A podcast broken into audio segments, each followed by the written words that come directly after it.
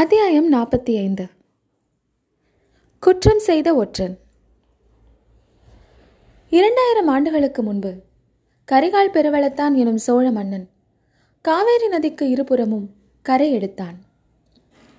வெகு காலம் அந்த கரைகள் நல்ல நிலைமையில் இருந்தது. காவேரி ஆற்றையும் கட்டுக்குள் வைத்திருந்தன. பின்னர் சோழகுலத்தின் வலி குறைந்தது. பாண்டியர்களும் பல்லவர்களும் கலப்பாளரும் வானரும் தலையெடுத்தார்கள்.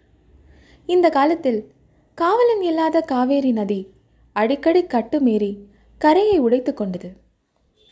இவ்விதம் பெரிய அளவில் கரை உடைந்த சில சந்தர்ப்பங்களில் நதியின் போக்கே மேலும் கீழுமாக மாறுவதுண்டு. பழங்காவேரி புது காவேரியாகும் அடியோடு நதியின் கதி மாறிப்போய்விட்டால் பழைய நதிப்படுகை சில சமயம் நன்சை நிலமாக மாறும். வேறு சில சமயங்களில் தண்ணீர் தேங்கி நிற்கும் ஓடைகளாகி கடல் போல் அலைமோதிக் கொண்டிருக்கும்.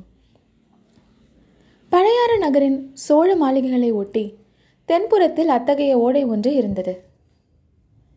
காவேரியின் கதி மாறியதால் ஏற்பட்ட இந்த ஓடையை சோழ மன்னர்கள் வேண்டுமென்றே ஆழமாக்கி விசாலப்படுத்தி எப்போதும் தண்ணீர் ததும்பி நிற்கும்படி செய்திருந்தார்கள். அரண்மனைக்கும் முக்கியமாக அந்த புறங்களுக்கும் இந்த விசாலமான நீரோடை ஒரு நல்ல பாதுகாப்பாக இருந்தது. அந்த வழியில் யாரும் எளிதில் வந்துவிட முடியாது. அரண்மனையோடு நெருங்கிய தொடர்புள்ளவர்கள்தான் படகில் ஏறி வரலாம். அரண்மனை அந்த புறங்களின் அழகிய உத்தியான வனங்கள் அந்த நீரோடையை ஒட்டி அமைந்திருந்தன. அரண்மனை மாதர்கள் நிர்பயமாக அந்த உத்தியான வனங்களில் எந்த நேரமும் உலாவுவார்கள். கூடி குலாவுவார்கள். மயில்களாகி ஆடுவார்கள். குயில்களாகி பாடுவார்கள். சில சமயம் ஓடையில் இறங்கி நீராடுவார்கள். ஓடையில் ஓடமோட்டியும் விளையாடுவார்கள். சோழர் குலத்தில் ஒரு அரசர் காலமாகி இன்னொருவர் பட்டத்துக்கு வரும்போது புதிய அரண்மனை கட்டிக்கொள்வதுண்டு. பழைய அரண்மனையில் காலமான மன்னரன் ராணிகளும் மற்ற பிள்ளைகளும் வசிப்பார்கள்.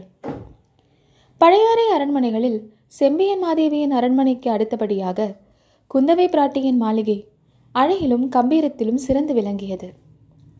அது சுந்தர சோழர் வசித்த அரண்மனை அல்லவா?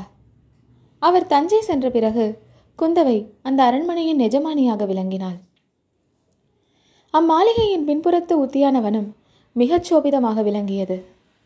அதில் வானலாவிய ஆலமரங்களும் இருந்தன. சின்னஞ்சிறு பூஞ்செடிகளும் இருந்தன. வளைந்து நெளிந்து மரங்களை தழுவிக்கொண்டிருந்த பூங்கொடிகளும் பூங்கொடிகளால் ஆன கொடி வீடுகளும் இருந்தன. குந்தவையும் அவருடைய தோழிமார்களும் மாலை நேரங்களை பெரும்பாலும் அந்த உத்தியானவனத்திலேயே கழிப்பது வழக்கம். சில சமயம் எல்லோரும் சேர்ந்து ஒரு இடத்தில் உட்கார்ந்து கொண்டு கதைகள் பேசி கொட்டமடிப்பார்கள். இன்னும் சில சமயம் இரண்டு பேராகவும் மூன்று பேராகவும் பிரிந்து சென்று அந்தரங்கம் பேசுவார்கள். சில நாளாக குந்தவையும் வானதியும் தனியே பிரிந்து சென்று பேசுவது வழக்கமாய் போயிருந்தது. அன்றைக்கு ஒரு பெரிய ஆலமரக் கிளையில் கட்டி தொங்கவிட்டிருந்த கொடி ஊஞ்சலில் குந்தவையும் வானதியும் அமர்ந்து ஆடிக்கொண்டும் பேசிக்கொண்டும் இருந்தார்கள்.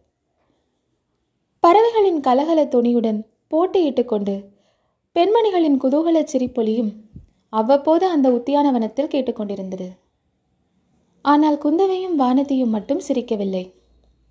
மற்றவர்களின் சிரிப்பு அவர்களுக்கு அவ்வளவாக பிடிக்கவும் இல்லை. பேச்சுத்தான் அவர்கள் அதிகமாக பேசினார்களா என்றால் அதுவும் அவ்வளவாக இல்லை. கொடிவீடு ஒன்றிலிருந்து ஒரு பெண் கீதம் ஒன்று பாடினாள். அது கண்ணன் பிறந்த நாள் அல்லவா? அவள் பாடியதும் கண்ணனை பற்றிய பாடல்தான். வெண்ணிலாவில் வேணுகானம் கேட்கிறது. அது கண்ணனிடம் காதல் கொண்ட ஒரு பெண்ணை வேதனை செய்கிறது. அவள் தன் வேதனையை வாய் திறந்து வெளியிடுகிறாள். மரக்கிளையிலிருந்து ஒரு கிளை அவளுக்கு ஆறுதல் சொல்கிறது. பெண் வேதனை செய்திடும் வெண்ணிலவில் இங்கு வீணன் எவன் குழல் ஊதுகின்றான்? நாதனிலா இந்த பேதை தன்னை நலிந்திடுதல் என்ன புண்ணியமோ? கிளி. வானமும் வையமும் இன்புறவே ஐயன் வாய்மடுத்தோதும் குழலிசைதான். மானே உந்தனை வருத்திடுமோ? இந்த மாநிலம் காணா புதுமை அம்மா. பெண். பூவையே உந்தனை போற்றிடுவேன். நல்ல புன்னை மலர் கொய்து சூட்டிடுவேன். எந்த நாவி குலைந்திடும் வேளையிலே ஒரு ஆறுதல் கூற நீ வந்தனையோ? கிளி. கட்டழகி உந்தன் காதலினால் எங்கள் கண்ணன் படும் துயர் சொல்ல வந்தேன். உன்னை விட்டு பிரிந்த நாள் முதலாய் நல்லவெண்ணெய் வேம்பாய் கசந்ததென்பான். பாடலின் பின்பகுதியை கவனமாக கேட்டு வந்த குந்தவை பாடல் முடிந்ததும் நல்ல கண்ணன் இந்த செந்தமிழ் நாட்டுக்கு தெய்வமாக வந்து வாய்த்தான். வெண்ணெய் உண்டு வேங்குழல் ஊதி பெண்களுடன் காலங்கழித்துக் கொண்டிருந்தால் மற்ற காரியங்களெல்லாம் என்ன ஆவது? என்றாள். மறுமொழி சொல்லாமல் இருந்த வானதியை பார்த்து என்னடி மௌனம் சாதிக்கிறாய்? நீயும் கண்ணன் குழலில் மயங்கி விட்டாயா என்ன? என்று கேட்டாள். அக்கா என்ன கேட்டீர்கள்? என்றாள் வானதி. என்ன கேட்டேனா? உன் கவனம் எங்கே சென்றிருந்தது? எங்கும் போகவில்லையே உங்களிடம்தான் இருந்தது. அடி கள்ளி ஏனடி பொய் சொல்கிறாய்? உண்மையில் உன் மனம் இவ்விடத்தில் இல்லவே இல்லை. எங்கே இருக்கிறது என்று நான் சொல்லட்டுமா? தெரிந்தால் சொல்லுங்களேன். நன்றாக தெரியும். ஈழ நாட்டு போர்க்களத்துக்கு போயிருக்கிறது. அங்கே என் தம்பி ஒரு கபடற்ற பிள்ளை இருக்கிறானே. அவனை இன்னும் என்ன பொடி போட்டு மயக்கலாம் என்று உன் மனம் யோசித்துக் கொண்டிருக்கிறது.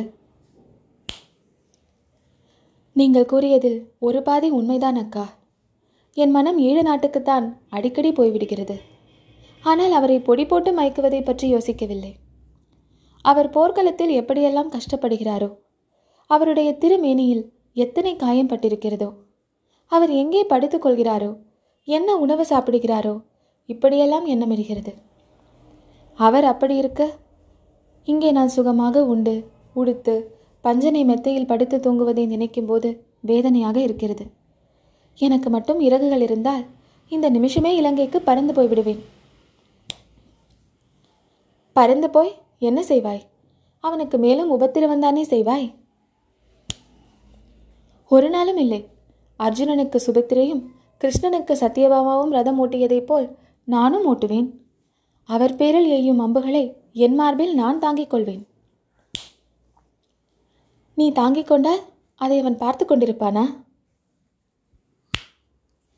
அது அவருக்கு இஷ்டமில்லாவிட்டால் பாசறையில் காத்திருப்பேன். போர்க்களத்திலிருந்து அவர் திரும்பி வந்ததும் காயங்களுக்கு மருந்து போட்டு கட்டுவேன். மலர் படுக்கை விரித்து வைத்திருப்பேன். அரிசுவை உண்டி சமைத்து வைத்திருந்து அளிப்பேன் உடல் வலியை மறப்பதற்கு வீணை மீட்டி பாட்டு பாடி தூங்க பண்ணுவேன். இதெல்லாம் நடக்காத காரியங்கள் வானதி. சோழகுலத்து வீரர்கள் போர்க்களங்களுக்கு பெண்களை அழைத்து போவதில்லை. ஏனக்கா அப்படி? அவர்களுக்கு பொண்களை பற்றி பயமில்லை. அதை காட்டிலும் பெண்களை பற்றித்தான் அதிக பயம். அது ஏன்? பெண்கள் அவர்களை என்ன செய்து விடுவார்கள்? அவர்களை ஒன்றும் செய்ய மாட்டார்கள். ஆனால் உன்னை போன்ற பெண்கள் போர்க்களத்துக்கு போனால் எதிரி படை வீரர்கள் உங்களுடைய அழகைக் கண்டு மயங்கி வந்து சரணாகதி அடைந்து விட்டால் என்ன செய்வது? அப்போது நம் சோழ நாட்டு வீரர்கள் தங்களுடைய வீரத்தை காட்ட முடியாது அல்லவா? பெண்களை கொண்டு வெற்றியடைந்தார்கள் என்ற புகழை சோழகுலத்தார் விரும்புவதில்லை. அப்படி கூட உண்டா? எதிரி வீரர்கள் அவ்வளவு மூடர்களாக இருந்து விடுவார்களா? பெண்களின் அழகைக் கண்டு மயங்கி விடுவதற்கு. ஏன் மாட்டார்கள்? அடியே வானதி குழந்தை ஜோதிடர் வீட்டிலும் அரசியல் ஆற்றங்கரையிலும் நாம் ஒரு வாலிப வீரனை பார்த்தோமே. ஞாபகம் இருக்கிறதா? இருக்கிறது. அதற்கென்ன? நம்மை எல்லாம் கண்டதும் அவன் எப்படி போதை கொண்டவன் போல் மயங்கி நின்றான். அதுவாவது ஞாபகம் இருக்கிறதா? அதுவும் ஞாபகம் இருக்கிறது. ஆனால் நம்மையெல்லாம் பார்த்துவிட்டு என்று தாங்கள் சொல்வதுதான் தவறு. அவன் தங்களை பார்த்துவிட்டுத்தான் அப்படி மயங்கி நின்றான். பக்கத்தில் நின்றவர்களை அவன் கண்ணெடுத்தும் பார்க்கவில்லை அக்கா. வானதி நல்ல பொய் சொல்கிறாய். பரிகாசம் செய்கிறாயா என்ன?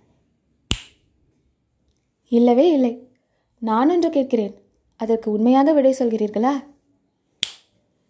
கேட்டு பாரேன் அந்த வாலிப வீரனுடைய ஞாபகம் உங்களுக்கு இப்போது ஏன் வந்தது? நல்ல வாயாடியாக போய்விட்டாய் நீ.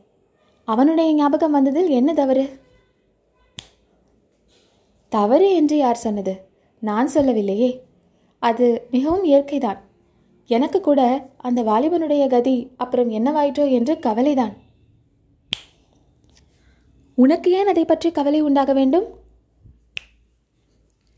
ஏன் கவலைப்படக்கூடாது? ஒருவரை நாம் பார்த்திருந்தால் அவரை பற்றிய ஞாபகம் நமக்கு அடிக்கடி வந்தால் அவர் என்ன ஆனார் என்று தெரிந்து கொள்ள விரும்புவது இயற்கை அல்லவா? நல்ல இயற்கை. அப்படியெல்லாம் மனம் சிதறுவதற்கு நாம் இடம் கொடுத்து விடக்கூடாது மனத்தை கட்டுப்படுத்தி வைக்க வேண்டும். வானதி அதோ கேள். அது என்ன பறை சத்தம்? அந்த குரல் என்ன சொல்கிறது? சற்று கவனமாக கேள் பார்க்கலாம். ஆம். தூரத்தில் எங்கேயோ வீதியில் பறை கொட்டும் சத்தமும் நடுநடுவே மனித குரல் கூச்சலிடும் சத்தமும் கேட்டது. காது கொடுத்து கவனமாக கேட்டபோது மனித குரல் கூறியது இது என்று தெரிந்தது.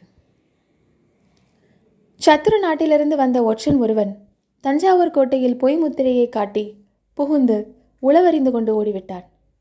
இரண்டு பேரை மரண காயப்படுத்திவிட்டு தப்பி போய்விட்டான்.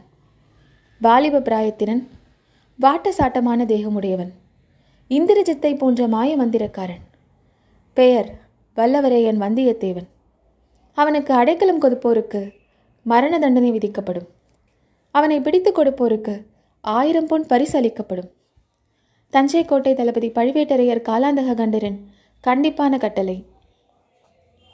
இவ்விதம் மனித குரல் கூறி முடித்ததும் பறை தம் தம் தடதட தம் என்று முழங்கியது. குந்தவை தேவியின் திருமேனி ஏனோ நடுங்கியது. அச்சமயம் தாதி ஒருத்தி வந்து தேவி ஆழ்வார்க்கடியார் என்னும் வீர வைஷ்ணவர் தங்களை பார்க்க வந்திருக்கிறார். ஏதோ அவசர காரியமாம் என்றாள். இதோ வந்துவிட்டேன் என்று சொல்லிவிட்டு குந்தவி வானதியை பிரிந்து கொடி ஊஞ்சலிலிருந்து இறங்கிச் சென்றாள்.